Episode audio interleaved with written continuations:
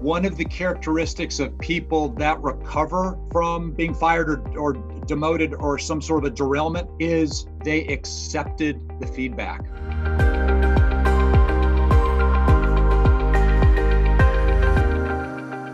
Welcome to another episode of the ROI podcast presented by the Indiana University Kelley School of Business. I'm your host, Matt Martella, joined by the Dean of the Kelley School, Idie Kesner. Here on the show, our mission is to help organizations make better business decisions. So, if this is your first time tuning in, we just want to welcome you to the Kelley family and let you know and remind you that we exist to help you as an organizational leader. So, if you're wrestling with a question or a topic or a situation that you're trying to navigate through as a leader, and we could use that and turn it into a topic for our show. Or if you'd like to get a hold of one of our faculty members, ask them some questions about how to lead, especially during uh, this tough time, or you just know of an individual who would make a great guest for our show, send us an email to ROI Pod. That's ROI P-O-D at iupui.edu. So whether we're in school, pursuing an MBA, an undergrad, or even uh, you know years into our career, we all know of people that are you know just all stars. We look at them; they have all the traits. They're you know hardworking. They're go getters. They possess this skill where they're able to just relate and build teams so well, and yet as we watch their careers go, at some point it's like they stall out or it's like they get derailed and we're just puzzling and looking at them like why? How did this happen? They had every bit of success ready. Sometimes that person is staring right back at us in the mirror. So today's episode we are going to be joined by carter cast author of the right and wrong stuff how brilliant careers are made and unmade who is also a professor at northwestern university's kellogg school of management carter welcome to the podcast Oh, thank you for having me. I'm I'm a I'm a big fan, and I'm a Hoosier born and bred. My folks went to IU, and uh, I love the school. Well, hey, it's an honor to have you back here. Um, you know, even if it is virtually. So, just thank you for taking time. Let's start out. You know, you have this awesome book about uh, careers and what people do, and not just the the right things people do, but the things that people do even unintentionally, where all of a sudden they wake up and realize I'm not where I've wanted to be. Something something's wrong. I thought I had everything set. So talk about derailment. What is it and then how does that relate into your book? The way I chose to define derailment for the book, Matt, was people that had talent, people that had skill, they had game, they had a high IQ and they had a lot of capabilities, yet they didn't achieve the level of performance and probably the level of seniority that their talent would indicate that they should have. Something happened. They were demoted, they were fired, they flatlined, and were told they were no longer promotable. And I wanted to understand why talented people um, get into career trouble. So I looked at people that were real talents. You know, I didn't look at people that have trouble doing the basic components of their job. I looked at people who should succeed and something got in their way. So, Carter, let, me follow up on where Matt started us. Um, very early in your book, you share a personal story, and it was a story of what started you on this journey of exploration to research and write about derailment. I, I wonder if you might share that story with our listeners. So, I I was um, at PepsiCo. I was in my early 30s, and I'd done fairly well up until that point. And from a career standpoint, I was making progress. And then I was called into my boss's office when I was a senior manager level. I was 33, and I was told that I was no longer considered promotable. And um, this fellow kicked me off his team. And I, I asked him, Are you firing me? And he said, Well, I'm not firing you, but I don't want you on my team anymore. Good luck finding somebody who wants to work with you. And um, it was a rude awakening.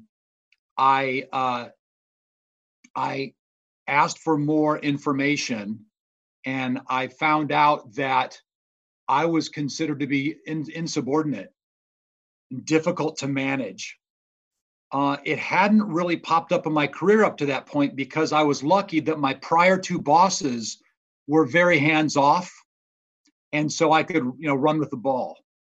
This boss was much more hands on, more participative in the process, and I recoiled at being brought in.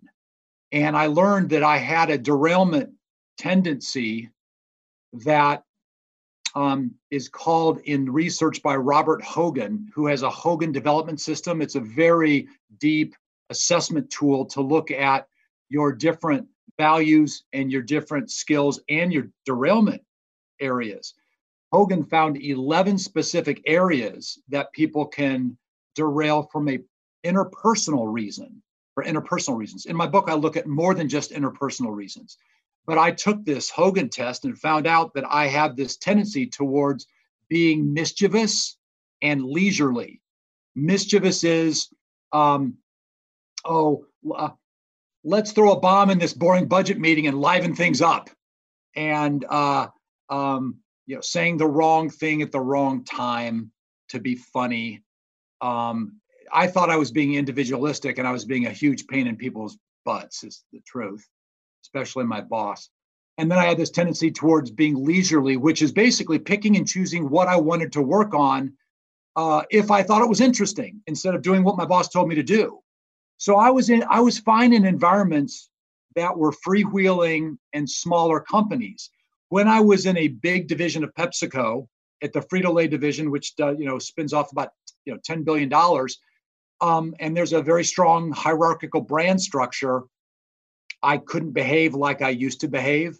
So the changing context, a new boss, and moving into a bigger division of my company tickled or triggered my derailment tendency of being sort of anti authority. And so I ended up being put in the penalty box for a year and a half and considered non promotable. And I had to dig my way out of it. Uh, Carter, I, I, I just want to follow up on that. Um, so you get this feedback from your boss and, and in the book you talk about taking this two week break um, and and you decided not to give up but instead to remake yourself by fixing your problem areas. But i can imagine a lot of people might be dismissive when they get such harsh feedback. And i can even imagine others might give up and simply bail out. How do you pick yourself up and not allow feedback like that in that meeting to crush you. I mean, it could be it could be soul crushing. I'm sure there are plenty of people who would be distracted by that feedback and not be able to pick themselves up. How how do you keep going? Idie, I'll tell you one of the characteristics of people that recover from being fired or, or demoted or some sort of a derailment is in 85% of the cases that people recovered in my research, they accepted the feedback they did not try to justify their behavior or assume that the other person was wrong. They internalized the feedback and addressed the core issues that were at heart. So, you know, I did go through a couple weeks of, of, you know, yammering about Mike and thinking that he was the problem and complaining to my parents when I went home for a vacate for Christmas vacation.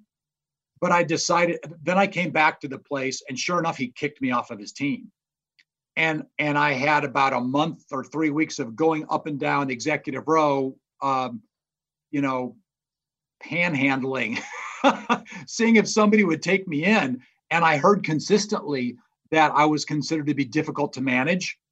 So I realized that it wasn't just Mike; it was a perceptual issue that was based on my own behavior. So that's when I decided, you know, I don't want to leave this place with a black mark on my resume. I'm going to dig my way out of this mess I've made. And it took, and I got very lucky, Idie. I got, I, I was lucky. The one person that took me in, he was a Canadian who just moved into the US division, so he didn't know my reputation. I got lucky there. And then I got lucky that this fellow was a developer of people. And he said, Look, you seem like you know what you're doing in marketing. You've been doing it at that point, I've been doing it like seven years.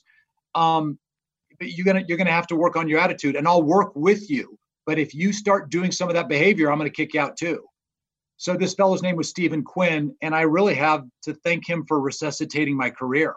So I did the work and I dug my way out of the mess. And I realized that when I was in situations that triggered this tendency, like a boring budget meeting or when my boss was heavy handed, I just learned the power of restraint to create space between the event and my reaction to the event. I just learned to not speak. and I became much more deliberate and much less impulsive. And I'm impulsive by nature. I am a live wire. And I've just learned over, I'm 50, almost 57 now. I've just learned in those 25 years to just take a break and think before I speak. And so uh, I ended up getting promoted a, about a year and a half later. And then when I left, a year after that, I left on my terms. And sure enough, I left to go into smaller companies where that were more freewheeling, and I never looked back describe to us that moment because obviously for all of us have received feedback or wrestling with trying to pass blame on oh you know what? It's just that my boss was having a bad day. I'm not that hard to, to manage. There's no way i'm i know me and if they just knew my intentions and knew my heart like they wouldn't say those things. But yet you you know when you're in those moments of wrestling with what they're saying and dismissing it and also maybe there is truth. Talk about that specific moment where your kind of eyes just opened up and what what was that like? Was it a, a, mentor? Was it you know just reflection? What happened to finally where you said you know what? I'm giving in and i'm going all in and i'm going to let someone coach me. It was when i found out that other people didn't want me on their team either. That proved to me it wasn't just about mike. It wasn't about mike and my relationship being strained. It was a character trait of mine that i had to own which brings me to a remedy. One of the first and biggest derailers is having uh, interpersonal issues with others. And I have this archetype I created called Captain Fantastic, who is arrogant and um, I, me, mine, and uh, doesn't listen and is um, uh, self promoting to the extreme and he alienates people. And the number one thing you need to do if you suffer from an interpersonal issue like this is you've got to get feedback. And people, you know, most people don't like getting feedback because feedback's often negative. But you have to seek to under well, that's St. Francis of Assisi in 13th century saint. Seek to understand before being understood. St. Francis of Assisi said that. And then in the seven habits of highly effective people, Covey took the line. So, you know, it's a it's critical to take the feedback. So get 360 feedback from people because you're going to find truth in all those comments. Look for the patterns that are consistent. The pattern that was consistent on me was you think you're being individualistic, but you're not playing on the team and you don't do what what we ask you to do. You do what you want to do. And I I realized it was tr- the truth. And when you think about, you know, that those feedback circles and you're inviting people in because that becomes a very intimate space for, you know, you because you're, you know, kind of exposing yourself and your characteristic traits and everything, you know, to someone to say, "Hey, I want to improve." Some people just don't have that mindset of wanting to be a teacher and just kind of are just, you know, throwing you feedback because you want to hear it. How do you balance between, you know, who do you invite in and then who do you kind of just keep at arm's length but, you know, say thank you very much and uh, I'm working on that and kind of just move on. I think one of the critical parts of giving good feedback is don't only give negative feedback. If you're a boss um, and you're giving feedback to people, when they do something well, point it out in the moment, praise them for good work. Um, and then when you give feedback that's constructive criticism, they will be more likely to take it because they see the feedback in the context of a broader of a, of a broader scope of feedback that you give. You're not just a negative Nelly.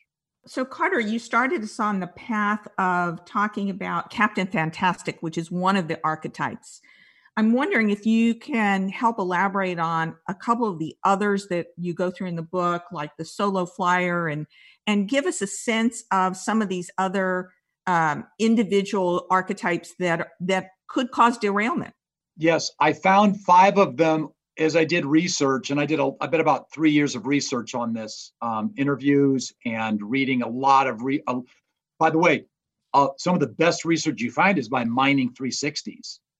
If you look at 360s and you look at people that are doing well in their company, they're rated in the top 10% in, in overall effectiveness, and you look at their competency set, and then you look at people that are in the bottom quartile you can see through the 360s what people who are successful, what they do right.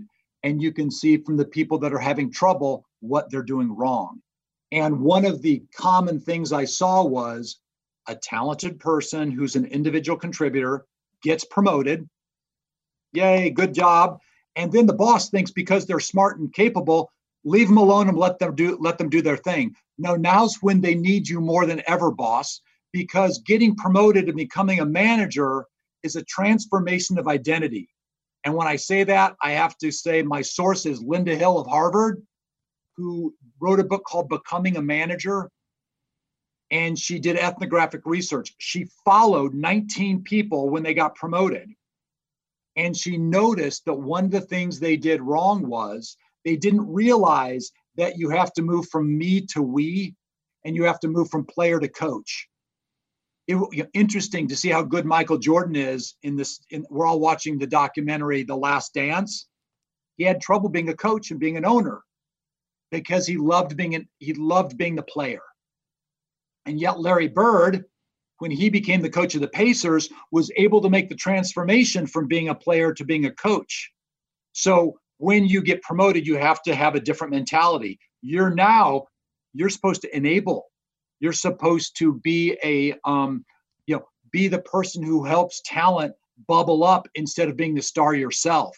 And so the solo flyer has a hard time realizing that they're not evaluated now on just executing themselves but enabling execution to occur. So next you have version 1.0 being the next archetype. What is that and, and what's the remedy to figure out how to how to break away from there well, version 1.0 terrifies me because I'm I'm as I said I'm I'm in my mid 50s and I'm a venture capitalist in addition to being a teacher. And so I am looking at new technologies. I look at uh, Series A software companies, and these usually these companies are founded by people in their 20s and 30s. And so I have to stay abreast of changing technologies and market disruptions. And the problem with version 1.0, this person suffers from difficult difficulty adapting to change. And the difficulty in adapting to change results in them becoming recalcitrant and stuck in their ways. They end up they get in a groove and the groove ends up being a rut. And then they end up becoming a fossil. And these changing circumstances can be anything from a technological disruption that they have to embrace that'll make their jobs better or faster but they don't want to or it can be changing circumstances like uh, a changing org structure or a new boss.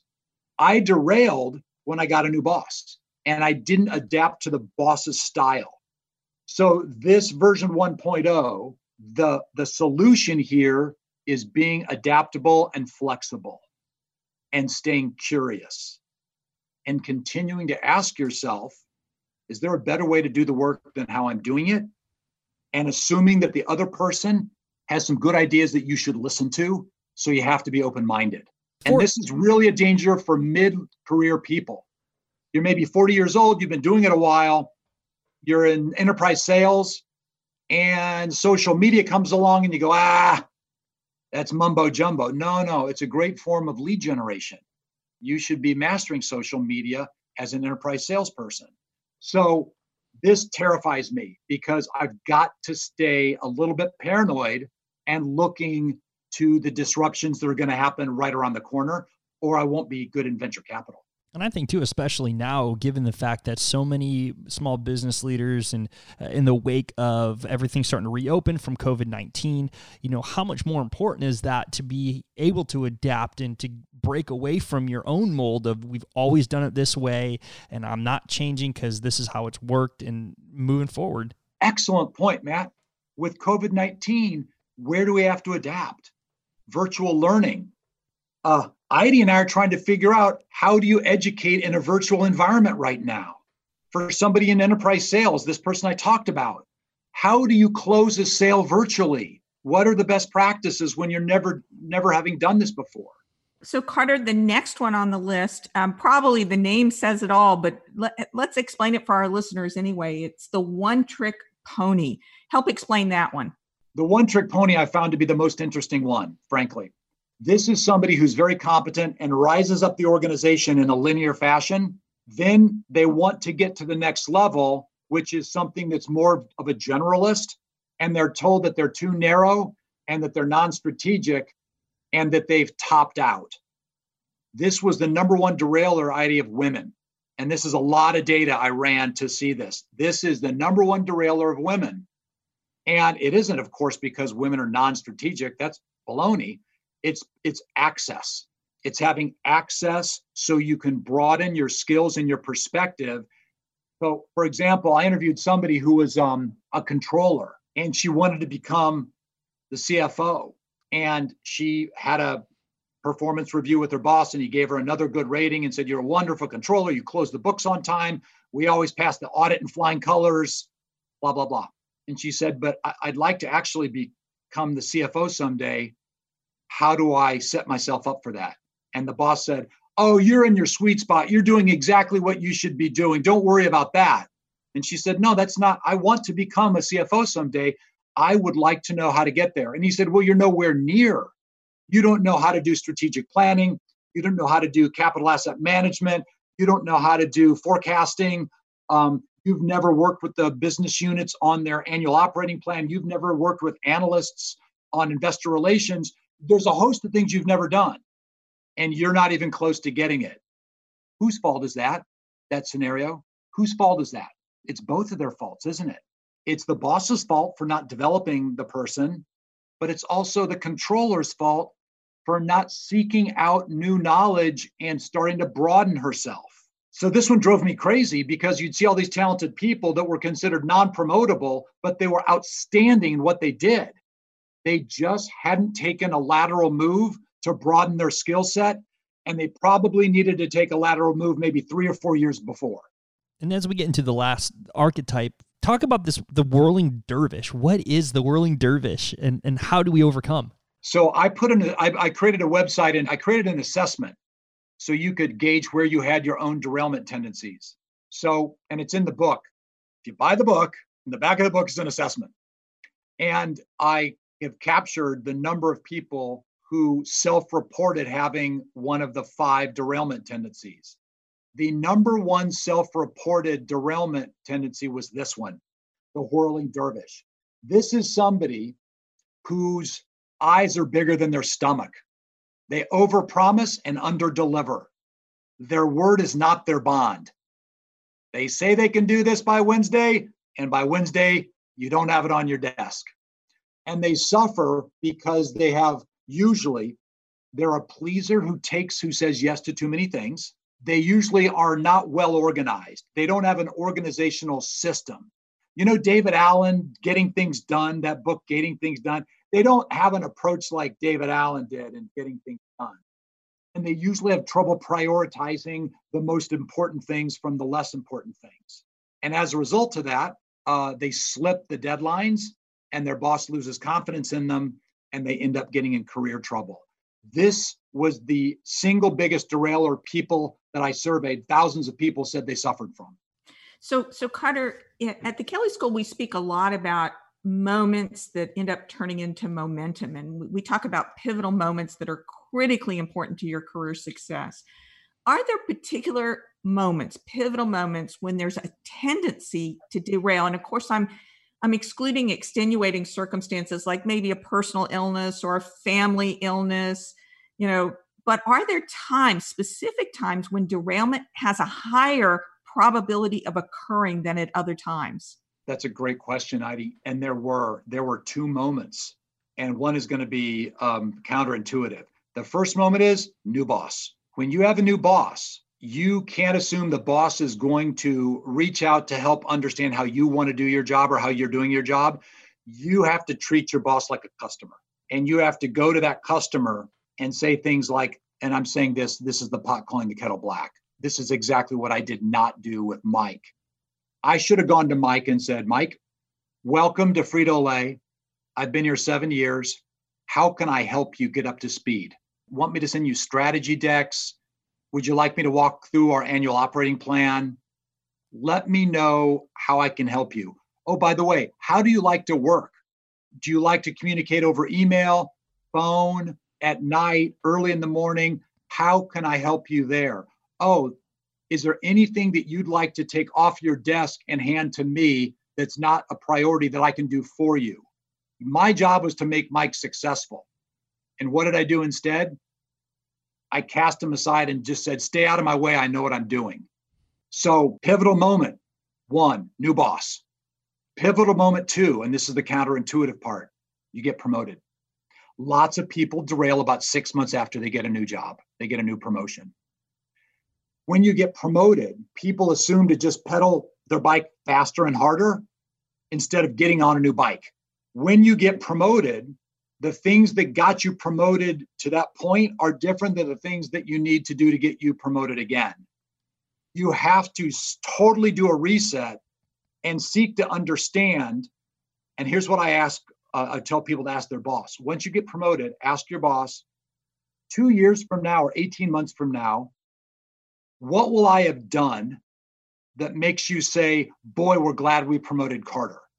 And then when you get those list of things that are critical, ask what the key performance indicators are. What are the metrics that matter that I should be tracking myself against? When you get a new job, you want to understand what the three to five most important activities are and how you will be measured. If your boss says, Oh, I don't know, Carter, we'll figure it out together. Don't accept that. Say, okay, would you mind if I, I noodled on it maybe talk to some people who've been in a position like this before. And can I come back to you with some suggestions that we can look at? Sure. So then you go to somebody who's done the job already and you ask them, what are critical? Who are the key constituents that I need to get to know? What are, where are the landmines I've got to watch out for? And then you go back to your boss in another few weeks and you say, how's this for a priority list? So people that get promoted and get and derail, they don't take the time to understand the requirements of the new job enough. Finally, as we begin to wrap up, uh, I want to talk about for a lot of individuals who possess multiple archetypes or have multiple uh, different, you know, they they're they do have some arrogance, but at the same time they do solo out. At the same time, you know, they are uh, stuck in their own ways. Where do individuals need to start? Because when you when you get a ton of feedback and you're being self critical, you tend to see yourself really negatively or you know you see so much is wrong. Um, you know where do individuals need to start their journey to to start addressing even if they have multiple archetypes to um, to approach and overcome? What are one or two things i do well that you'd like to see me even accelerate more? And what are one or two things that i can do better that you think right now are skill gaps or you know personality traits i need to work on ask for one or two good things and ask for one or two development things. When a boss pile drives you with 10 things that are wrong, your, your brain can't process it. You really want to focus on one or two places to develop, but you also want to focus on one or two things that you're good at that you want to be even better at because they're going to become your signature moves. So when I'm giving feedback to people, I always focus on their strengths too, because we don't want to just be only addressing weaknesses developmentally. We want to be taking someone's strengths and helping to magnify them even greater.